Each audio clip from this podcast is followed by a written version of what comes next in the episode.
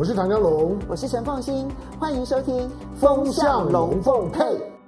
风向龙配，我是唐湘龙，我是陈凤馨，我带风向，我来跟风向，你那里晕头转向。好，现在全世界的风向在联合国吗？我们当然要先从联合国的破题呢，好好的来跟大家谈起。但是呢，你要知道美国政府关门到底会不会再次出现？那个时间很赶哦，就在下个礼拜天。好，如果下个礼拜六没有办法达成共识的话呢，那政府美国政府呢，可能又要部分关门，而这个部分关门，在美国的三大汽车联合工会呢，他们一起在罢工的时候，对于美国经济当然就是雪上加霜。所以呢，我们今天特别邀请到两位来宾呢，跟大家一起好好的谈一谈。首先呢，就是郭正亮亮哥，大家平安，好来欢迎，以及大家非常喜欢的雷倩 ，Hello。观众朋友，大家好。好，我们先从联合国开始啊，因为当然联合国现在焦点并不是很多，那么重心点就放在今年的泽伦斯基。为什么呢？因为去年的泽伦斯基他在联合国那真的是大放异彩，掌声如雷，对，掌声如雷。但这一次呢，他在联合国呢，大家都觉得他似乎那一个坚定的表情少了一点。然后苦笑的表情或者苦命的表情多了一点，而且很安静。他他演讲的过程呢，几乎没有掌声。嗯，我觉得这里面其实凸显出现在乌克兰的困境啊。那么我们先来看一下泽连斯基，当然他在演说当中，他强调就是说，联合国安理会不应该再给俄罗斯这个嗯这个常任理事国的否决权了，因为呢。乌克兰也是继承苏联的啊，所以呢，他应该也要享有这个否决权，所以不能够让俄罗斯独享这个否决权。当然，我相信这只是说一说而已啦，哈，因为继承国这件事情呢，其实它确实有在国际法上面有一些他们共同的一些看法。嗯，那么我们也看到这一次俄罗斯的代表啊，态度上面真的要跟去年相比是强硬很多，一发言就开始痛批乌克兰啊。那当然，安理会的主席啊是站在乌克兰这边。好，等到俄罗斯在发言到了一定程度的时候呢，这位主席就直接讲说：“嗯，其实如果你停战的话，就不需要在这边其实去谈论这样的事情。”但是啊，这只是一个在联合国大会上面的插曲。大家真正关心的是，泽连斯基这一次的目标其实是美国华府，他希望能够争取得到美国国会。就像去年欢迎他的如雷掌声，再加上源源不断的军事援助，可是这个联呃这个美国的这个国会啊，众议院的议长麦卡锡他已经公开的说，他不会直接的给资金，他甚至于有很多话想要问一问泽伦斯基，所以他在跟美国国会要钱的过程当中，恐怕会遇到重重的阻碍。再加上呢，即将要卸任的美国的国嗯参谋首长联席会议主席密利，他前几天接受访问的时候呢，明白的说，他不会说乌克兰的反攻是失败的。其实这句话本身就是一个很大的学问。他说，但是呢，乌克兰要逐出所有的俄军门槛很高。我这边先请教一下郑亮，泽连斯基这一趟行程，他究竟会看到国际上面一个什么样子的局势，尤其是在美国内部的局势？我觉得比较尖锐，应该会表现在麦卡锡啦。嗯，所以还是共和党国会到底怎么看他们这个战争的未来？因为我觉得美国现在要继续编列预算，恐怕是非常非常的困难啊，后继无力。那乌克兰是期待美国在今年最后还可以提供大概将近四百亿的资源，四百亿美元，金金元跟军援加起来，哦，那事实上做不到了，不可能啊，做不到啊。你知道今天凌晨呢，美国众议院有一个表决，其中有一位议员呢，他公开的说，他连那个三亿美元援助乌克兰的预算他都反对，那更何况是四百亿。不，这个应该是个别激进的立场。嗯呃、对，没那当那当然，对对对，可是他为了这件事情，金额啦，对对对对对对，嗯，他连三亿美元。因为最近有一些文章哦，都大剌剌的写啊，比如说《经济学人》就登了一篇，说你如果把那个长期的对乌的援助都算在内，那欧洲比如说挪威啊，还有德国啦，啊，嗯，他们都有编那个五年补助多少，嗯，哦，那那个欧洲的钱大概是一千三百多亿，那美国大概只有一半，嗯，比美国更多。美国大概只有一半啊。那欧洲已经受不了了，因为欧洲的经济比美国还糟糕啊。对啊，对。那第二个就是你可以看到在 Foreign Affairs， 九月十三号，外交事务，他突然登了一篇文章。我们知道外交事务季刊现在的董事长是偏民主党的，嗯，他说西方还会继续支持乌克兰吗？嗯，就直接下这个标题。然后副题叫做“基辅要有心理准备”，就是欧美的氛围在变。嗯，那另外我觉得当然就是具体的就是我们所谓的大反攻，坦白讲难度非常高啦。我也看到了，比如说在美国的战争研究啊 I S W， 他就公开讲啊，他们都公开写了，啊。现在我觉得大家都讲大白话了，啊，对，不再掩饰了，已经没有人关心乌克兰的感觉了。能够登上头版位置几乎已经没有了啦。那即使有，也是持平讲了。以前都是都讲乌克兰胜的部分，他就讲到说，那个俄罗斯经过几个月的布阵啊，大概他的防御攻势大概非常难以打破了啊。那尽管你有小进展啊，可是对整个结构没有影响。那这样的一个结构怎么办呢？你还坚持要？那个所有的领土，俄罗斯要撤出，那才有停火的谈判条件。我觉得越来越多人觉得这个谈法是不现实的啦。哦，这个当然就是马斯克的预言，好像越来越像真的这样啊。这个马斯克预言什么？他就说乌克兰一定要牺牲一些领土来交换停火了。嗯，他当年提这件事情的时候被骂翻了，几乎是全欧美都在骂他。嗯，啊，可是这种意见现在。越来越多人就不讲话了，就变成这样啊！而且我们也知道，我们讲白了，就是冬天快到了，大概十一月下旬吧，这地方就很冷啊。所以乌克兰大概只有一个多月的比较地面的大规模的反攻的时间啊，那也看不出它能够有很大的进展。所以怎么办呢？啊，所以他会怎么办？我们我们你觉得呢？你觉得乌克兰会？所以我才会从这边去连接到说，苏立文为什么要急着见王毅？你也觉得他们是为了要解决乌克兰问题？这是其中一个问题，因为我也觉得，因为金正恩去俄罗斯嘛，嗯，哦，那摆明了虽然没有正式协议，可是大家都认为北韩就是要给俄罗斯传统弹药嘛，嗯，而且这个量会非常大，所以要中美共同合作来解决乌克兰问题吗？俄乌战争。俄乌战争就是美国大概嗅到了这个氛围，就说北韩未来提供给俄罗斯的传统炮弹会远远超过预期了，那这个战争的天平就会开始倾斜。因为乌克兰已经表达说，他们目前一天反攻使用的炮弹量是六千，他们希望用到一万。那这个对美国来讲就一天哦，哦，所以美国也在向南韩调传统弹药。对对对。这个变成历史的吊诡了。这个俄罗斯跟美国都来朝鲜半岛吊弹药，嗯，可是显然北韩能够给的是远超过南韩。对对，因为北韩我看了一些报道，它现有的兵工厂，一万人级别的兵工厂有一百座。它真是军武立国的国家。对，就是军武立国。那它手上有的仓储的炮弹，一般都认为是几千万级了，几千万枚以上。那你你这样，你再再一两个月下去，那怎么办呢？嗯，所以你看，美国已经都提供的弹药都是集束炸弹啊，平诱弹啊，对，都是有争议的炸弹。对对对，那那这样子，这个战争怎么弄下去？所以我觉得，因为我们最近十月也会看到普京去“一带一路”峰会，对，那听说金正恩也要去啊，嗯，那我认为那个时候就会透露一点玄机啦，就是中国大陆。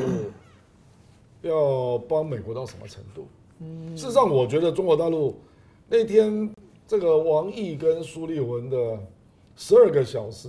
的会谈之后，多轮会谈，他的外交部的新闻稿就非常有玄机了。第一段在讲台湾，嗯，然后第二段在讲我的发展权利，啊，那就是针对贸易战跟科技战嘛。那第三段只有一句话，嗯，说我们讨论了亚太形势、乌克兰跟朝鲜半岛，对。他特别提了三件事情：亚太形势、乌克兰局势以及朝鲜半岛。他是有点名的哦，这件事情。嗯，所以我觉得这个太明显了吧？嗯，所以我们必须把局势打开来看的话，你会发现中美其实在马耳他的这个会谈，它背后想要去处理的问题远超过中美关系。嗯啊，那么嗯，我前几天其实也看到，就王毅呢，他跟普京见完面之后，俄罗斯的媒体的报道很有意思，他们报道说王毅有向普京说明跟苏利文会谈的内容。嗯，而普京有向王毅说明跟金正恩见面的内容，可见的这件事情是他们必须要去共同处理的一些大议题，绝对不限于中美关系。而且普京讲了一句话，嗯，他说对中方对俄乌战争从头到尾所持的立场，他们感到非常肯定。OK。但是泽连斯基，其实这里面当然关键点还是在泽连斯基的选择啊。除了他在联合国大会当中，他能不能够感受到那个国际局势的变化，所采取他态度上面客观评估的变化之外，他跟波兰之间的那一个彼此之间为了农产品运输而产生的这个汉格不入的一个状况，会不会也扩大成为他跟欧洲之间的关系上面的变化？波兰的总理公开的说，将不再向乌克兰提供武器。好，当然波兰的总统立刻跳出来说，缓颊说，哎呀，是这个大家呢都误会了啦，这个被误解了哈。他说我们不是不提供，但是他特别说明，我们是不提供现代化武器，我们会继续提供我们已经承诺的军备，但是不提供现代化武器。所以，如果是最挺乌克兰，我们可以数得出来大概三个国家。美国、英国还有波兰，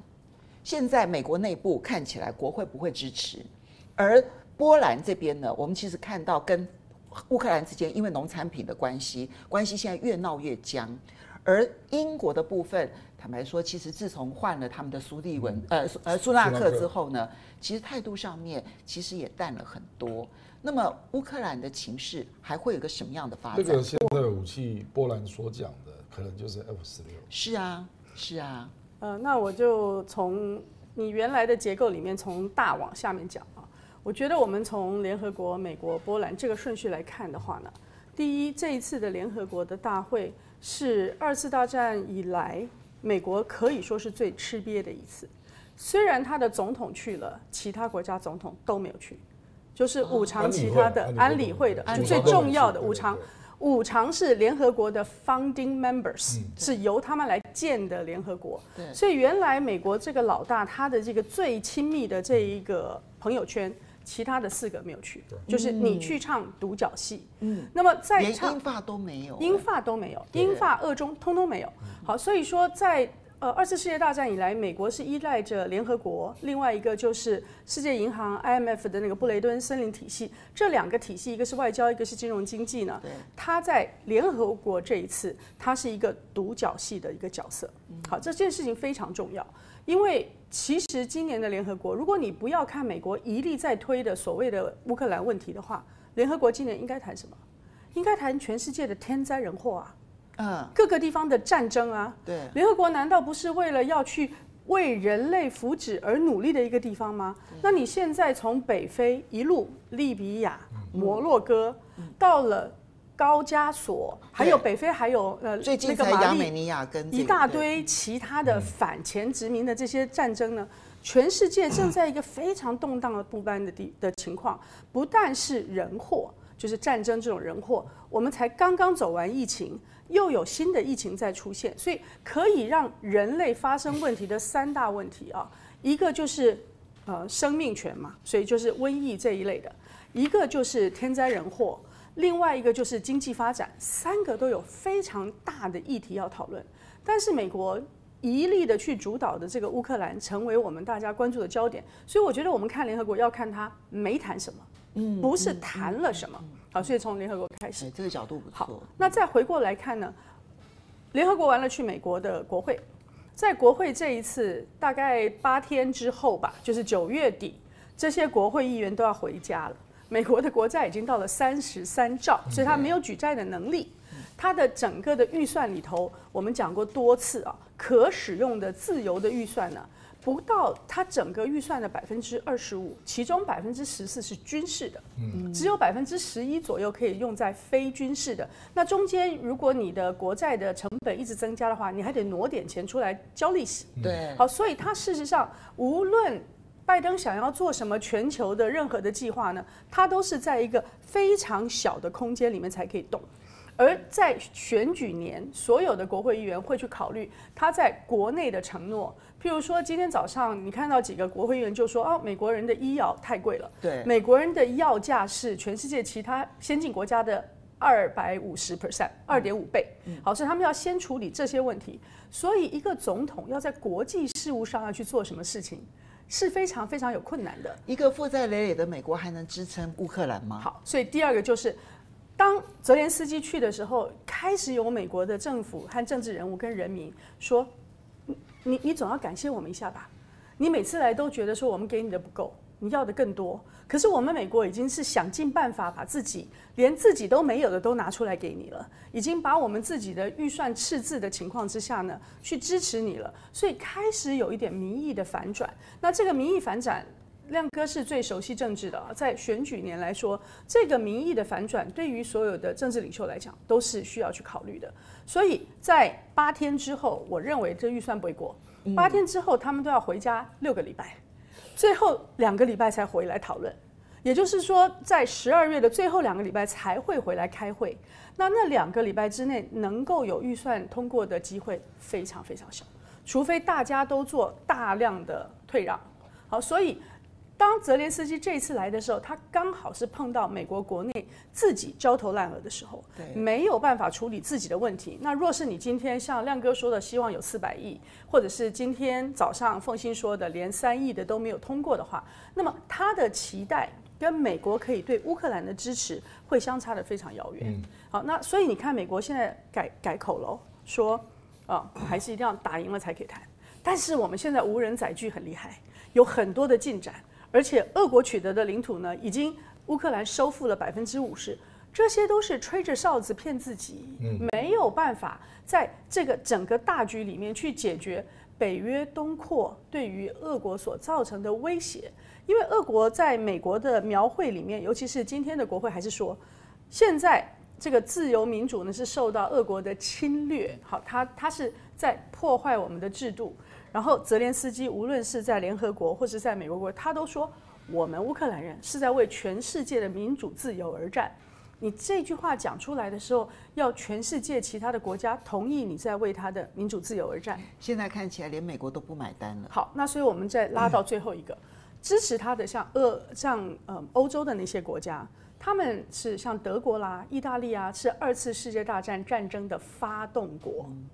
那么在这过程中间，讲话讲的很多，而且支持很多的波兰，在二次世界大战中间呢，也跟纳粹有千丝万缕的关系。他们中间还有领土纠纷，所以你可以知道说，欧陆的国家他们原先去加入和支持北约的这些做法的时候，也有一些他们自己的历史因素。那么波兰现在说，我已经承担了一百五十万的难民了。然后你连农产品的部分还会影响到我的农民，我现在没办法忍受的。这个时候就是回到了你陆地接壤的时候，你会有千丝万缕非常复杂的这些关系。嗯、那这些关系如果还是用一个大家都欠我的，我在为你们打仗，我在为全世界的民主自由而战，你们一定要来帮助乌克兰的这个态度呢，显然会让泽连斯基这一次很可能很失望，因为他的这个态度有很多人说，哎，等一下。我们已经尽力了啊！你们你们现在对于我们的这些要求之前，是不是也要讨论一下全世界的局势？那我觉得我们就一个常常被人家说是今日乌克兰，明日台湾的一个地方，一定要在这个地方学会教训，就是如果你打的是别人的仗，因为乌克兰的仗其实是个北约东扩跟俄罗斯的纠纷的仗。如果你是打的是别人的仗，别人在第一时间可能因为千丝万缕的关系或历史的因素会来支持你，但若是你真正进入了持久的状态，而且他们各自的国家本身的经济情况或者是他的态势受到影响的时候，你的朋友会越来越少，支持你的声音也会越来越小。那这个时候大家是不是反而要回来谈？中国大陆自始就说我不介入，然后劝和促谈。如果你们有这些过去的这些因素，可不可以找到一个大家都能够稍微退让，但是可以接受的点？譬如说，我曾经讲过啊，不是说一定会把领土割出去，当然打到今天已经没有这个机会了。但是一开头的时候，俄罗斯原来就是个联邦制，它在它的整个的结构里面就是。 苏联是个联邦制的这个历史潜力，可以使得乌克兰在当时呢有一个联邦的可能性，只要北约对俄罗斯不产生威胁。但是打到今天已经不再有这个可能了，没有这个选项。好，所以这些选项都是要在战争之前，甚至说战争打到决定性之前呢才可能的选项。好，所以香蓉刚刚其实啊，雷倩说了一个很重要的一件事情，就是。 乌克兰，我相信他从头至尾，他认为他这场战是替美国打的，是替北约打的。但对不起，现在他的这种感受，在去年的联合国大会当中，可能有很多人跟他共感，就觉得说啊，你可怜啊，你被这个俄罗斯这个这个呃侵略啊，然后呢，非常的委屈啊，那你是在替我们的自由民主而战。 但今年的联合国大会，我觉得传递了一个很强的讯息是，那是你乌克兰的战争跟我们一点关系都没有。而这一种态度会使得乌克兰战场有决定性的变化吗？那么刚刚这个阿亮所提到的，就是苏利文跟王毅之间的这个会面，然后王毅之后去跟普京的会面，普京之后会到中国大陆的一带一路，这一连串，它会出现一个中美。 共同达成一个处理俄乌战争的一个准则吗？你的看法？嗯、啊，不不只是美国啦，我觉得他这个泽连斯基今年去去联合国大会，如果你有看一些的转播，因为联合国反正你肯定订他的官官网，大会开会讲话的时候呢，其实都有都有转转播的。嗯、其实他在现场像空气一样，嗯、就是跟他过过去，你想过去一年多的时间啊，只要他受邀参加，不哪怕是用视讯。 那那做一些的演演讲，底下一定掌声如如雷，然后很多议员站起来哭啊，然后喊喊着要捐钱啊，这些通通没有。相相对于鲁拉在讲话的时候啊，现场掌声不不绝，你就知道他跟鲁拉是一个非常清楚的对照，因为他对于鲁拉是很不爽，他他公开的批评过鲁拉说你和你和莫斯科的立场如此之接近。 要作为一个调和者是不适当的，是他公开的谴责过鲁鲁拉，所以鲁拉到现在为止还没有进过基辅，但是这一次他要要他进基进基辅，可是鲁拉鲁拉说，除非我可以同时去基辅跟莫斯科，不然我就就不去。其实这一次呢，泽连斯基去联合国也有一个很大的任务，就是要跟鲁拉见面。是，所以他们拍了照，但是那张照片当中。 这个泽伦斯基的脸真是个苦瓜脸。那不止泽伦斯基，鲁鲁拉鲁拉看看起来也很很严肃吧？嗯，鲁拉鲁鲁拉鲁拉平常其实讲话都是带带着笑意的，鲁拉也也很严肃啊。毕竟鲁拉才在上个月才刚讲过说，说明年明年呢该我呢开开开 G 二十， 该我开 G 二十 的时候大家都可以来。嗯，你普丁呢也不用怕，我不会抓你，你也可以来。你想这种在这种调子的基础下面来讲，泽伦斯基都必须要跟鲁拉见面。 要营造了某种的气氛，泽连斯基当然也很清楚的知道，现在的国际气氛对他实是不利的。美国基本上面在面对到明年底的选举的时候，我认为拜登政府只有一个考虑，就是我到底在什么时间，用什么样的姿态去 dump， 就是说，说这个这乌乌克兰是一个最好的时机点，就是他要把乌克兰给甩掉。怎么样甩掉的时候不会太难看，因为就像不不久之前呢，米尔沙曼他们到到台北，他们他们认为就是说，美国呢对乌克兰的承诺，不是光是乌克兰，而是会不会动摇到盟友对美国的信心。这是前一阵子《华尔街日报》有特别一篇报道说，如果美国抛弃了乌克兰，那台湾会很恐慌。嗯、对，就是你抛弃的不好看，大家大家就会怕。这个是 C S I S 的副总裁写的。嗯、对，所以当当你当他现在呢，对于乌的乌克兰大概呢也在也在也也理解这一点啦。 所以呢，怎么样呢？被被甩掉呢是比较好看，这是他现在的筹码。乌克兰所有的反攻啊，其实其实在军事上面来来讲，它基本上面都都只是一种秀。比如你最近看到乌克兰的反攻，我认为只只是为泽伦斯基在联合国的讲话去打造背景的一些声光效果而已。嗯实际上好可怜，那真是血肉铺出来。事实上是啊，你看到他的他的他的攻攻击基本上都是虚的，不管呢派派派几艘的快艇去骚扰一下克里米亚啦，然后呢去去炸一下呢，些就是说克里米亚大大桥也没有也没有太大的伤害，但是呢虚攻一下就退了。你你看到当俄罗斯开始反攻为首，在部署防线的时候，他就告诉你就是说我这场战争的满足水准已经到了。对，也就是说，我已经没有准备再往前推进，嗯、要不然我、嗯、我我干嘛构构筑四五条防线呢？嗯、那个在军事上面的意义是很清楚，就是你只要不来，我也不会再往前推。因为我有很庞大的布雷区啊，连我要跨越都是困难的啊。嗯、对，就是他已经在那个地方呢构筑了一个呢一个，就是说乌克兰跟呢跟整个的东乌克兰之间的类似三十八度线的那个缓缓冲区，军事缓冲区，那个缓冲区就是告诉我，我也不准备跨跨过去。那你你只要不过来呢，这个地方呢是我这次特别军事行动的满足水准的那个水准已经到了。嗯，那苏洛维维金都都都都已经放了，现在就苏洛维那条就是苏洛维维金防防线啊。你看到所有的突破，不管是在在巴克穆特最近的一些的小小的小的进展，或者是在呢在在南部的进展，那个都不可能去改变大大局。那个你只要从一个战场上放大来看的时候，它根本无关痛痒。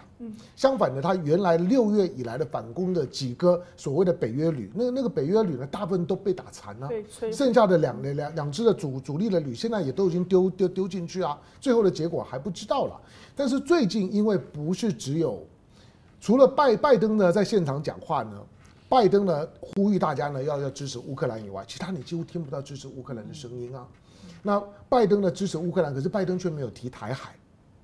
拜登在整个演说里面都没有提提台海，那也是很特别的事事情。你看到当当今天不只是呢，不只是乌克兰，呃，我不知道大家有没有有没有注意到，川普川川普不久呢不久之前接受美国访问说说呢这场战争已经打打不下去了。主持人问他说为什么？川川普说你没有你没有发现西方媒体现在几乎都不报道乌克兰吗？嗯他直觉通常很对他，他他说你看到现在几乎都都没有头版的新闻了，大家已经不关心乌克兰了，而且就他说，主持人进一步问他，他说他就告诉你就在现场没有什么重大的进展，乌克兰没有进展，所以就没有报道。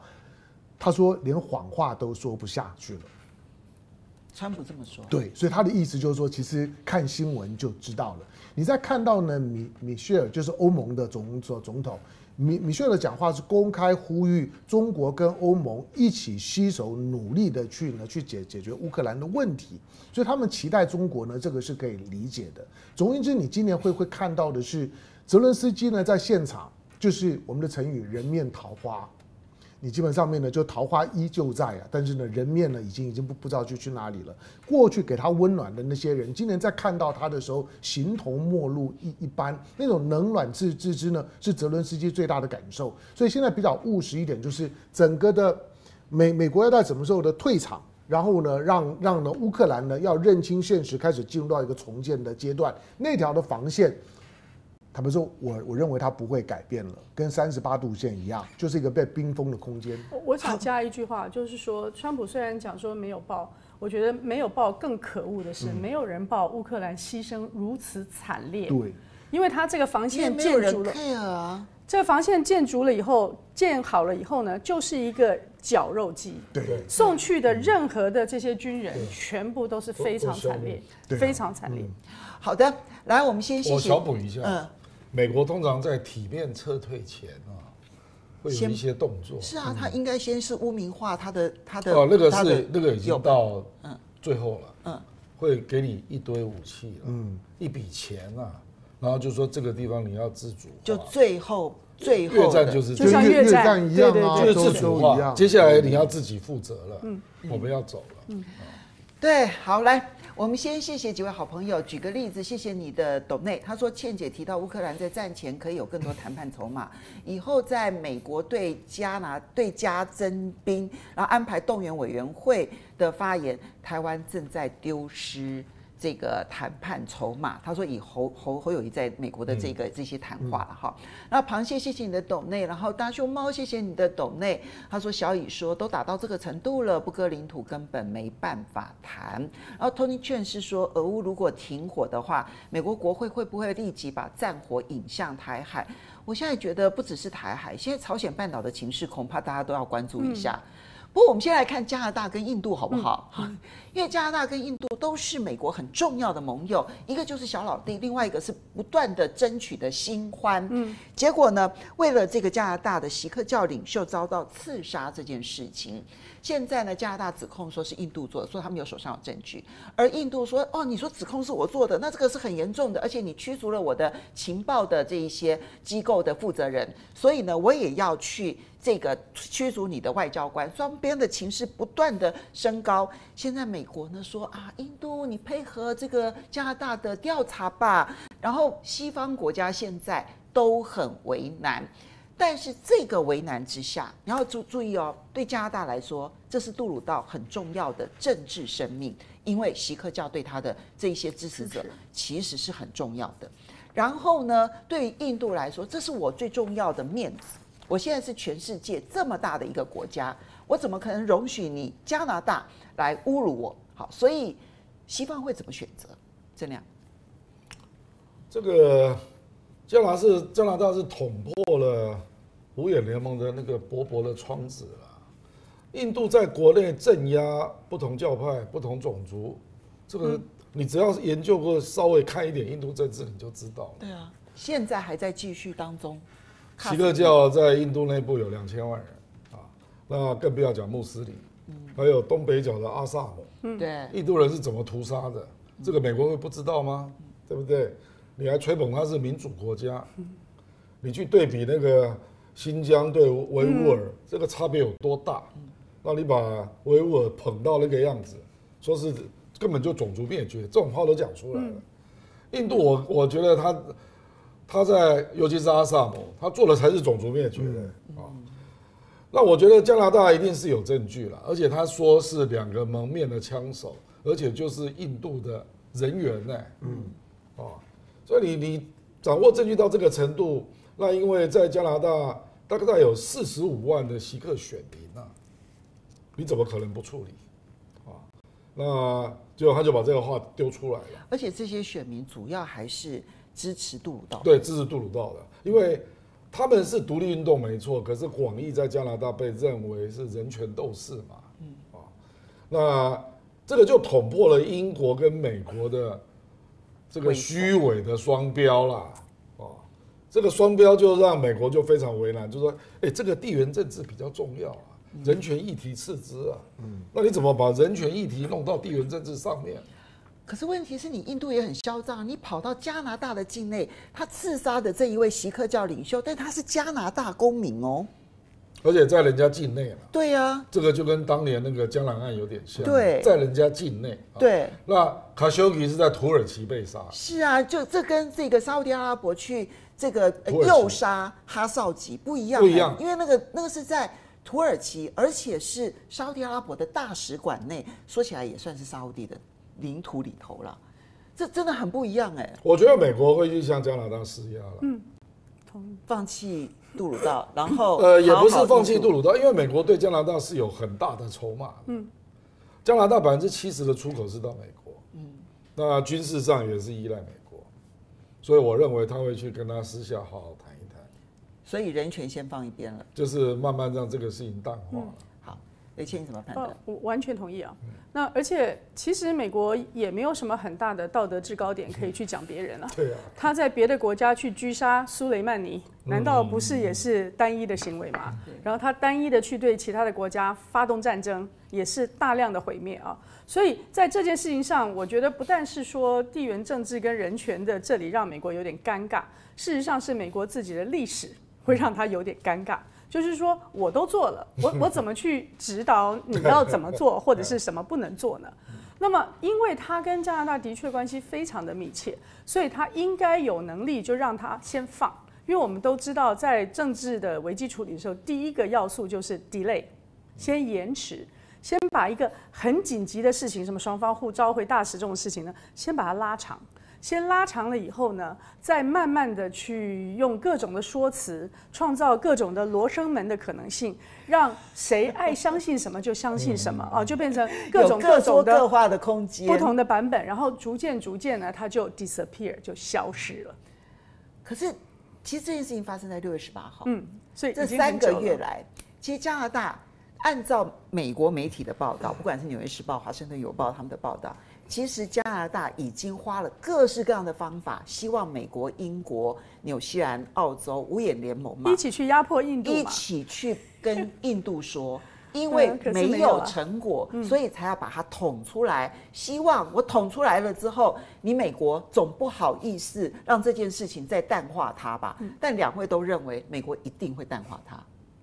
在对于美国的整体的战略布局里面，跟印度交恶是非常不利的。所以在亚太地区，它印度的这个端点，若是没有了印度，你的印太战略的印到哪里去？所以，川普有处理过卡修吉事件吗？根本没有，无无视啊。所以，杜鲁道觉得他自己在拜登心目中分量很重，现在看起来他完全押错宝了耶。那杜鲁道是一个。 从美国角度来讲，杜鲁道是一个嘴上无毛办事不牢，特别他他把胡子剃了以后，就出现这样的情况，就交代他他做的事情。你看这几年杜鲁道什么事情都没有没有做好，我叫你把孟晚舟看好，嗯、结果看看看不住。孟晚舟也看了两年啊，对，没没看了两年之后，终终究是把他防着他扛不住压压力嘛。当中国也也也抓了两个加拿大人，说扛不住啊，最后就把他放了。 交交代你的那些事情呢，包括呢，包括去炒着炒作呢，中国介入加拿大的选选举，炒作个半天呢也没成功。好，那这件事事情你你光是六月十八号发生呢，可是呢七月十八号呢，拜登呢在在白宫呢招待莫迪，一个月之后啊，七月十八号莫莫迪访问白白宫。对我们不知道说六月十八号发生了这件事情，嗯、但拜登一定知道。是，但他那个时候都还是这么的热络，就是说呢高呃呃高举莫迪。 我说美国，美国现在的美国现在的反中的策略当中的最核心的策略就四个字，叫做姑息养印，不一定奸呐，但姑姑姑姑息养印，就是对印度所做的一切都采取一个姑息的立场，都装没有看看到。这个呢是很特别的情况，他可以呢很特别的去跟呢俄罗斯呢去就去买军火、买油都无所谓。他即使呢在他的在他境内呢进行了各种违反人权的镇压都无所谓。 换句话说呢，对印度所做的一切呢，都采取一种包容的态度，是美国对印度的需要。老实说，就是加拿大是旧爱，印印度呢是新新欢了、啊。一个呢，一个距离产生美感，看印度呢什么呢都很漂漂亮。这个是呢，现在印度呢居优势的地方。要注意啊、哦，男人只要有了新欢，旧爱一定不重要。这个太太敏感了，好吧？来，那但是但是我们常讲说，在开玩笑讲说国国际的危危机呢，反正呢就分分三级：轻度、中度跟印度。那印度呢总总是代表代表最最严重的部分。现在再一次在证明，你牵涉到印度的部分呢，美国或者西方 国家就不知道怎么处理。印度唯一合理的解释就是说，我今天虽然到你加拿大去杀人，但是我认为我们都是大英国国协，我们是一国的。那现在是说都一国，我只到大英国协的另外一个一个一个国家去杀人而已，为什么不可以呢？ 啊，当然这个这个这个这是我开玩笑的，这是他开玩笑的话，印度也不会承认。对，印度从头到尾都不承认。印度呢，印度是不会承认，但它反映出来就是说，第一个，我对你加拿大我没有需要，他们已经，你看印度印度印度斯就是斯坦的时报，他都已经讲得很清楚，就是说对加拿大有有有什么好在乎的，我又不依赖你。双边的贸易量呢，去年呢才八十亿美美美金，而且呢也也也没有什么顺逆差，大家都都的 都, 都一半。他说呢，你加拿大需要我印度的多。 印度的留学生是加拿大的外来的留学生的第一名，大概三三十四五万了、啊，比比比大陆的都还要多、啊，第一名。同时呢，印度现在呢是加拿大呢对印度呢大举增加投投资，因为印度的前途看好。说你们加拿大这么多的企业都来我这边投投资，那我我在乎你什么呢？他根本就不在乎呢加拿大呢对他的喊喊话，他知道大家呢是需要是需要他的，所以印度在这种的情况下面，接下去呢即使是苹果苹苹果都遭遇到印印度问题，苹果现在卖 i 十五的时候，因为它有一部分 i 十五是在印度组装的，现在市市场上面都说我要买中国做做的。 我不要买印度做的，那印度印度做的，大家就会说，那你苹果就要做揭揭揭露，我买的这只手机到底是 Made in China or Made in India？ 后面应该会有标示吧 ，Made in China 或者 Made in India。对，就是说市市场上面对于印度做的，就是基本上面呢已经成为苹果这次 i 十五销售当中的另外的一个政治话题。嗯、这跟当年晶片里面到底是神送的还还是台积电的那个是一样的。大家还记得那一次就引起苹果果果粉很强烈的反应啊！我同样花花了钱，结果效能不一样。可是那个还在盒包包装盒上面还看不到哦，这一次是包装盒就看得到、哦。所以这这一次就是说，就是说据据说啦，就是说它的欧洲的经销商呢，就就说你进到欧洲的必须要是 Made in China， 我们不要印度的，印度印度组装的是不要的。所以印度现在其实对西方国国家来讲，基于战略的需要，因为印度洋的时代到了嘛。坦白讲，美美国在在三大洋里面，大西洋跟太平洋它都有办法，印度洋它是没有办法的。印度洋它非得要找到一个战略的支点，就只有印度。所以姑息养印，我我我是说，秦人眼里出出西施，美国眼里出印度，拜登眼里出出莫迪，这个是不会改的改变的。所以杜鲁道没有机会了。好，那因为讲完这个事情呢，其实之所以要去拉拢印度，最重要的原因其实就是当时反中嘛，嗯可是问题是我们最近看到一则新闻，非常的有意思，就是呢，美国的呃国家广播电台哈、哦，他们呢报道说，因因为现在的美国驻日大使易曼纽哈、哦，一天到晚哈、哦、就在以前叫 Twitter， 现在叫 X 上面啊，嗯、就是讽刺习近平，而且是用各式各样的方式很难听的话，然后去讽刺习近平。结果呢，白宫幕僚现在直接告诉驻日大使说，嗯、闭嘴，闭嘴，你千万不要再干这种事情了。嗯、为什么？郑亮，你觉得这背后所传递出来的讯息是什么？我当然就是苏利文啊，然后布林肯也见到韩正嘛，嗯，从那边过来的讯息就是，这个大概是拜登最后一次机会见习近平了、啊。所以，所以你如果没有办法让美国驻日大使闭嘴的话，就不要想见到习近平的意思嘛。也不是说中国有这个意见啊，而是易曼纽这次跳得很高啊，嗯，哦，他。去捅嘛，就是讲那个中国大陆那个火箭军的整顿嘛，讲到人家防长的事嘛，啊、这个都逾越规矩了。嗯嗯，他是让你看连布林取代郭文贵的地位，连布林肯都说他无无可奉告。嗯，布林肯是你的老板、欸、理论上啊。对啊，啊当然他因为他是政治人物嘛，嗯、当过白宫幕僚长，又当过芝加哥市长，嗯、所以他自认为是民主党里面有分量的，嗯、就是。那个美国版的谢阳廷啊，嗯，好，所以雷倩你怎么去看这个这个消息？其实透露出来一个很重要的讯息，美国现在不希望对中国有任何的强硬作为。我我记得在马耳他会议被揭露的时候呢，我跟亮哥刚好都在一个电视节目上，当时我们就做了一些判断。那现在事后看起来，第一呢，双方在军事上的讨论是不会让我们知道的，因为它非常非常的关键。然后大家要如何的有这个护栏啊，这个不会让我们知道。但是会让我们知道的是，美国应该得到非常清楚的讯息说，说你要对我们友善一点。消息跟你的说辞都要改变，所以后来你就发现气象呃气象气球呢也不是间谍了，对，越过美国的时候也没有征收什么情报，对，这是密利出来接受媒体公开说的，就是因为二月的时候搞了那么久啊，大家把中国大陆在。在呃监测监视美国的这件事情讲得多大多严重，对不对？然后对于乌克兰的时候呢，也觉得哦，中国大陆的立场并没有什么可疑之处，所以在这一系列的官方说辞里面，看起来都是要去铺垫一个相对友好，可以退回到可以管控分歧的一个立场。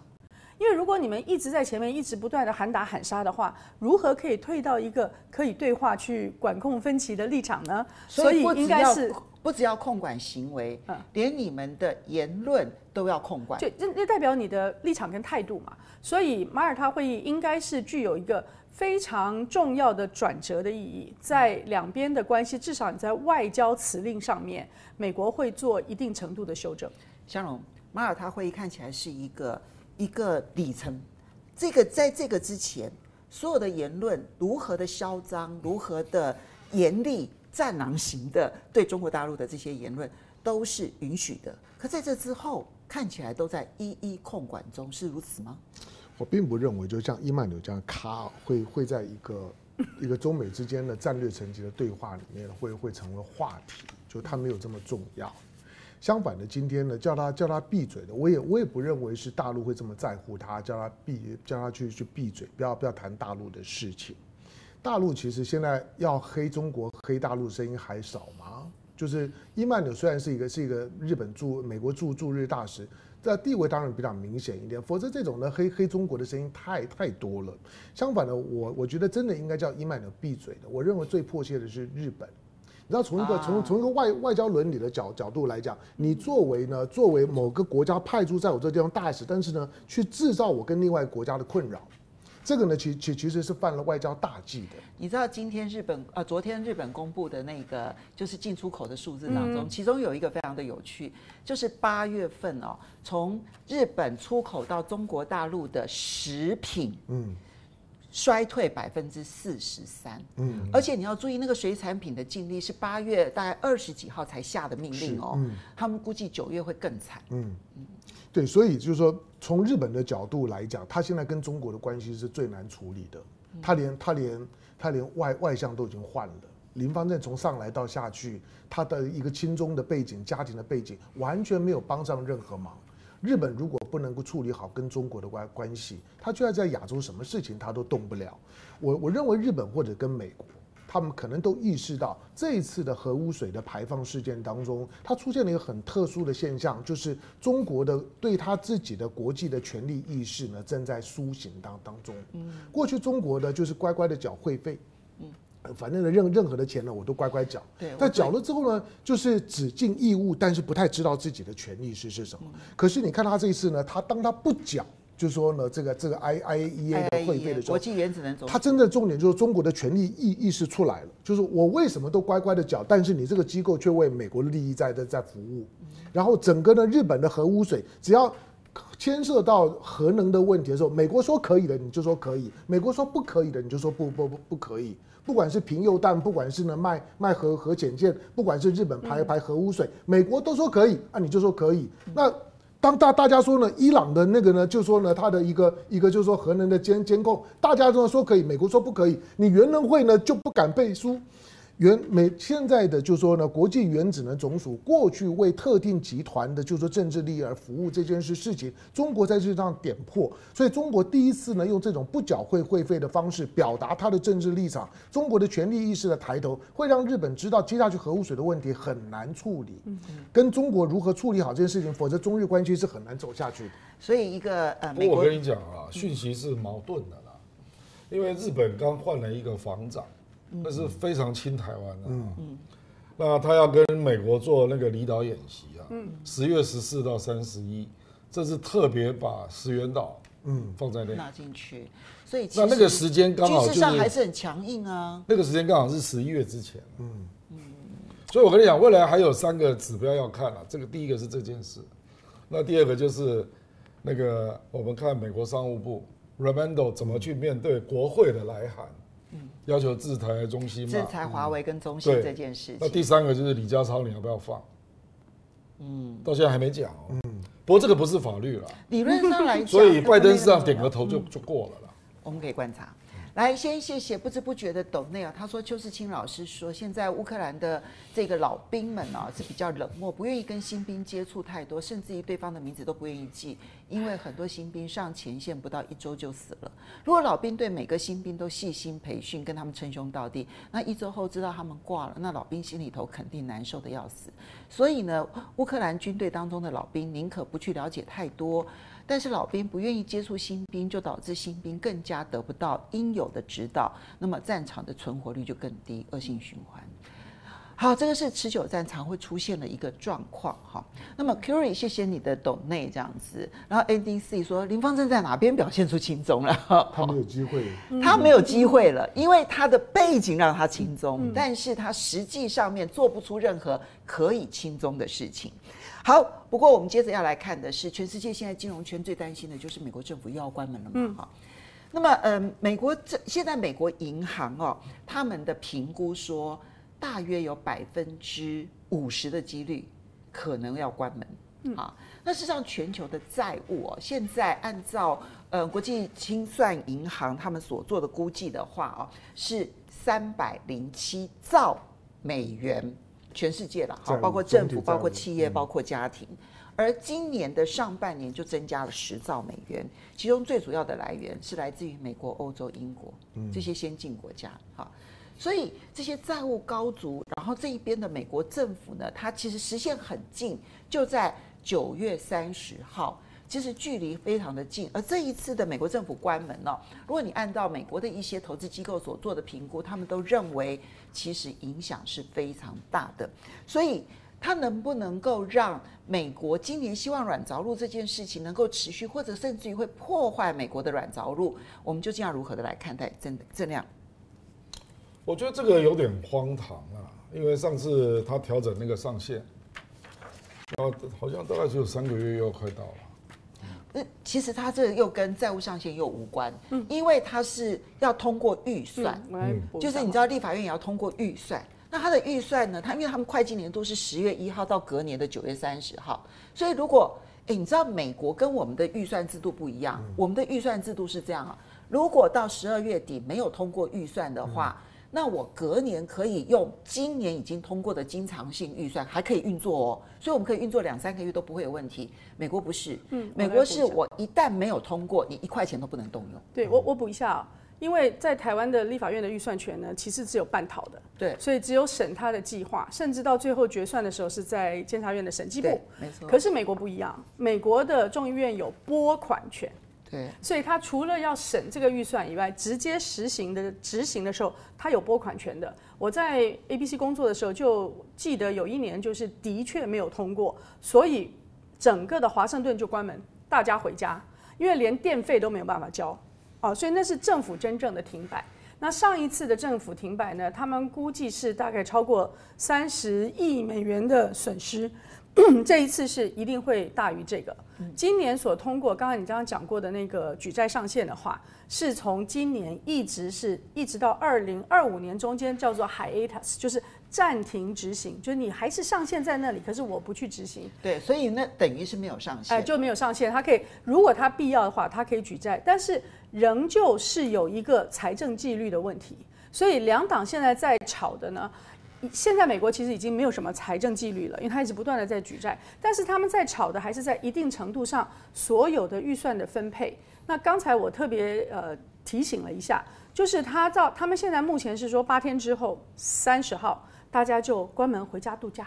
然后到了最后两个礼拜的时候才回来，要要休会六个礼拜。所以这一次的九月三十号如果没有办法达成共识通过预算的话，照你刚刚那个时辰，他就是回去大家各自休假，然后可能某种的协商，因为今天早上华盛顿的消息是，那如果是休假六个礼拜的话，那就是这这六个礼拜连协商都没有啊、呃，他们就会私下的去做一些运作。可是最后真正回来讨论的时间就是在年底之前的两个礼拜。好，这是我认为这一次的预算将会是非常非常复杂的一个过程，因为你最后剩下两个礼拜，你要不要去通过？那刚才凤馨也讲了，像台湾是可以经常性的，比如说人事费用啊、水电瓦斯啊，你都可以一直做。我在立法部门的时候，我们的行政部门真的要比美国好太多。对，因为我在立法部门有一年，我们的预算是到十一月才通过的，民进党照样的执行了一整年的预算啊，所以没有什么问题。而且他的他的业务费用呢，他就用特别费用去举债了，所以根本没有任何的牙齿，但是美国的国会是有牙齿的。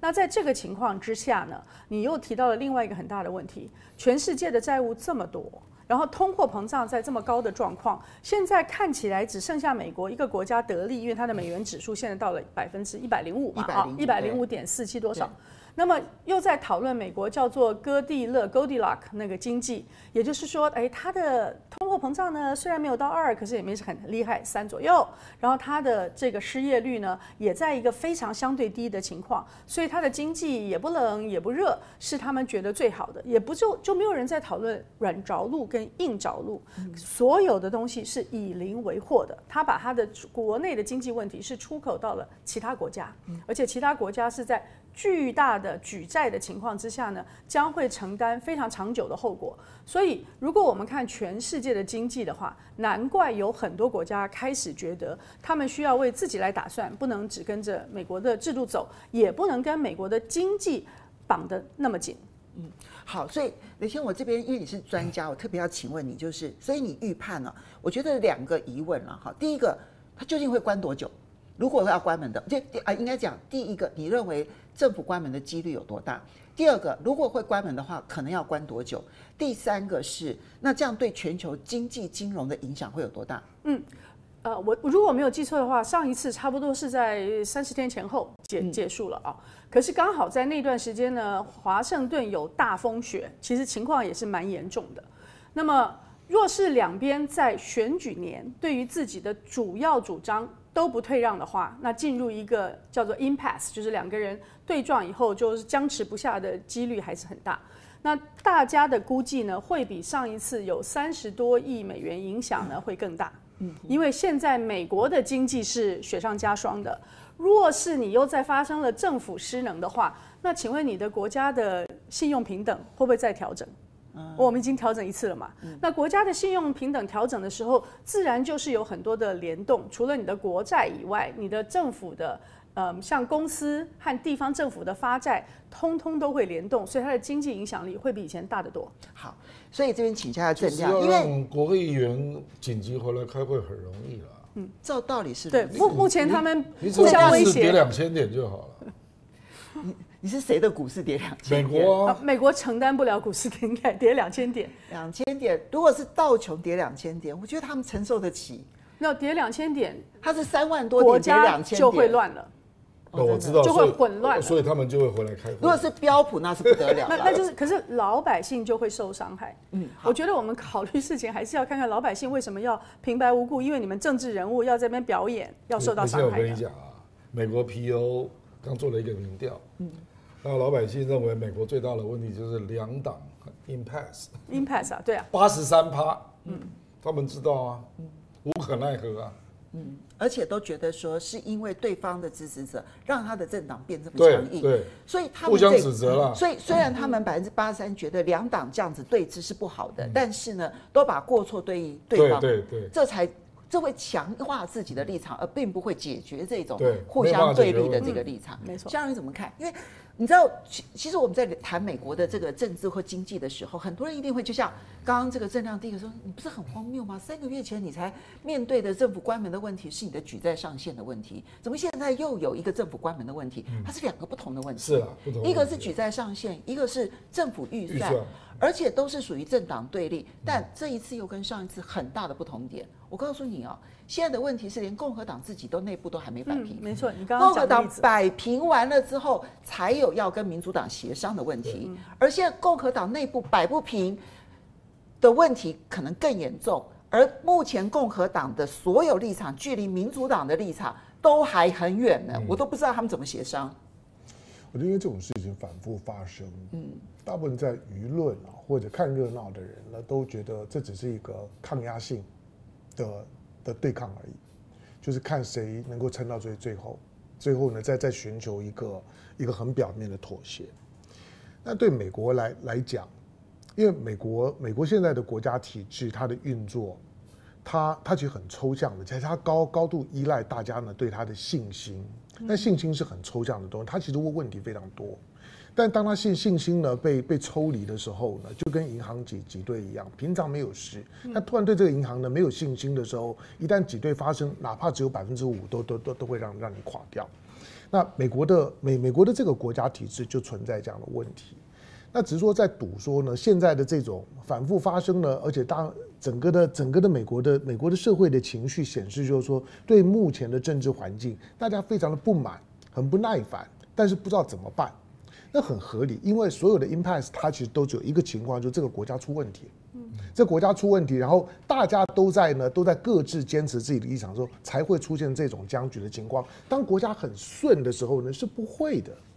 那就就是因为你现在有困境了，然后大家呢都已经开始呢开始寻求，到最后要算总账的时候，如果能够让自己脱身，在这种的基础下面呢，它就会出现这样的僵僵局。我我是不知道说它会它会怎么样，但是当国际社会这种事情如果说僵到最后，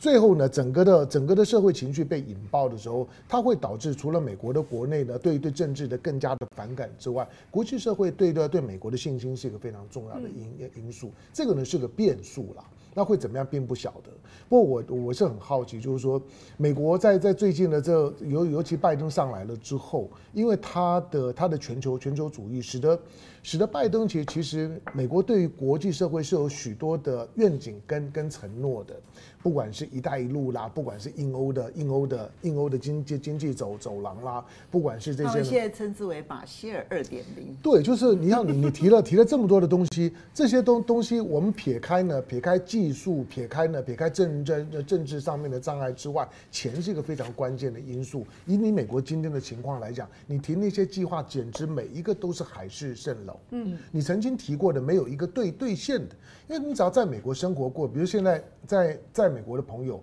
他们普遍呢都会感感觉到，就是说呢，美国呢现在呢一般的中下阶层的压力真的非常非常大，它的物价，他们都很怀疑，就是说美国的物价怎么可能只有只有百分之三、百分之四而已。他说，都以美美国现在物物价来呃来讲，一般的一般的中下阶层生活是非常非常困难的。好，在这种的情况下面呢，如果你政府失灵了，就是呢，你政府失败，市场都已经接近失败，你政府失败了之后，它所产生的对对体系的那个冲冲撞是很难预测的。我们不知道什么时候会崩溃了，但是这种事事情呢，会让大家对美国呢逐渐逐渐的失去最后的信心跟耐心。我觉得不见得会用崩溃的形式，但是它逐渐的消除对美国的绝对信心这件事情。嗯，我认为其实是现在进行式，因为从我的观察指标来看，我就是看你十年期的公债，因为那个就是我对你的长期信心嘛啊。你会发现说，连巴菲特他都是买短期公债，他是买，他说啊，我现在考虑我要买六个月期的，还是买三个月期的，他买的都是短期的。十年期公债你要注意，最近它价格掉得很凶，然后呢，殖利率往上升得很高。这件事情，我觉得它反映的反而才是长期信心，这是我一个很重要的一个观察指标。嗯，还有那个零元购会不会扩散到各州这样？哎，可能其他国家会比美国更惨。嗯，坦白说，我并不希望它出事，因为说真的，就是其他国家会比它更惨。嗯，这就是一个霸权啊，在倾倒的过程当中，旁边的小草都会被压垮的。好，提醒给大家。好，我们要非常谢谢仙草，他说加息也不可能很久，还钱的时候美元要贬值才能够再剥扒这个买美债的皮哦。然后 D Q 样他说雷倩，我是你的粉丝，坚决的支持。好，这种示爱真的。好的，我们就要在这个最温馨的一句话当中跟大家 say 拜拜了。非常谢谢大家收看《风向龙凤配》，不要忘了下个礼拜同一时间继续收看《风向龙凤配》，我们下礼拜再见喽，拜拜。Yahoo。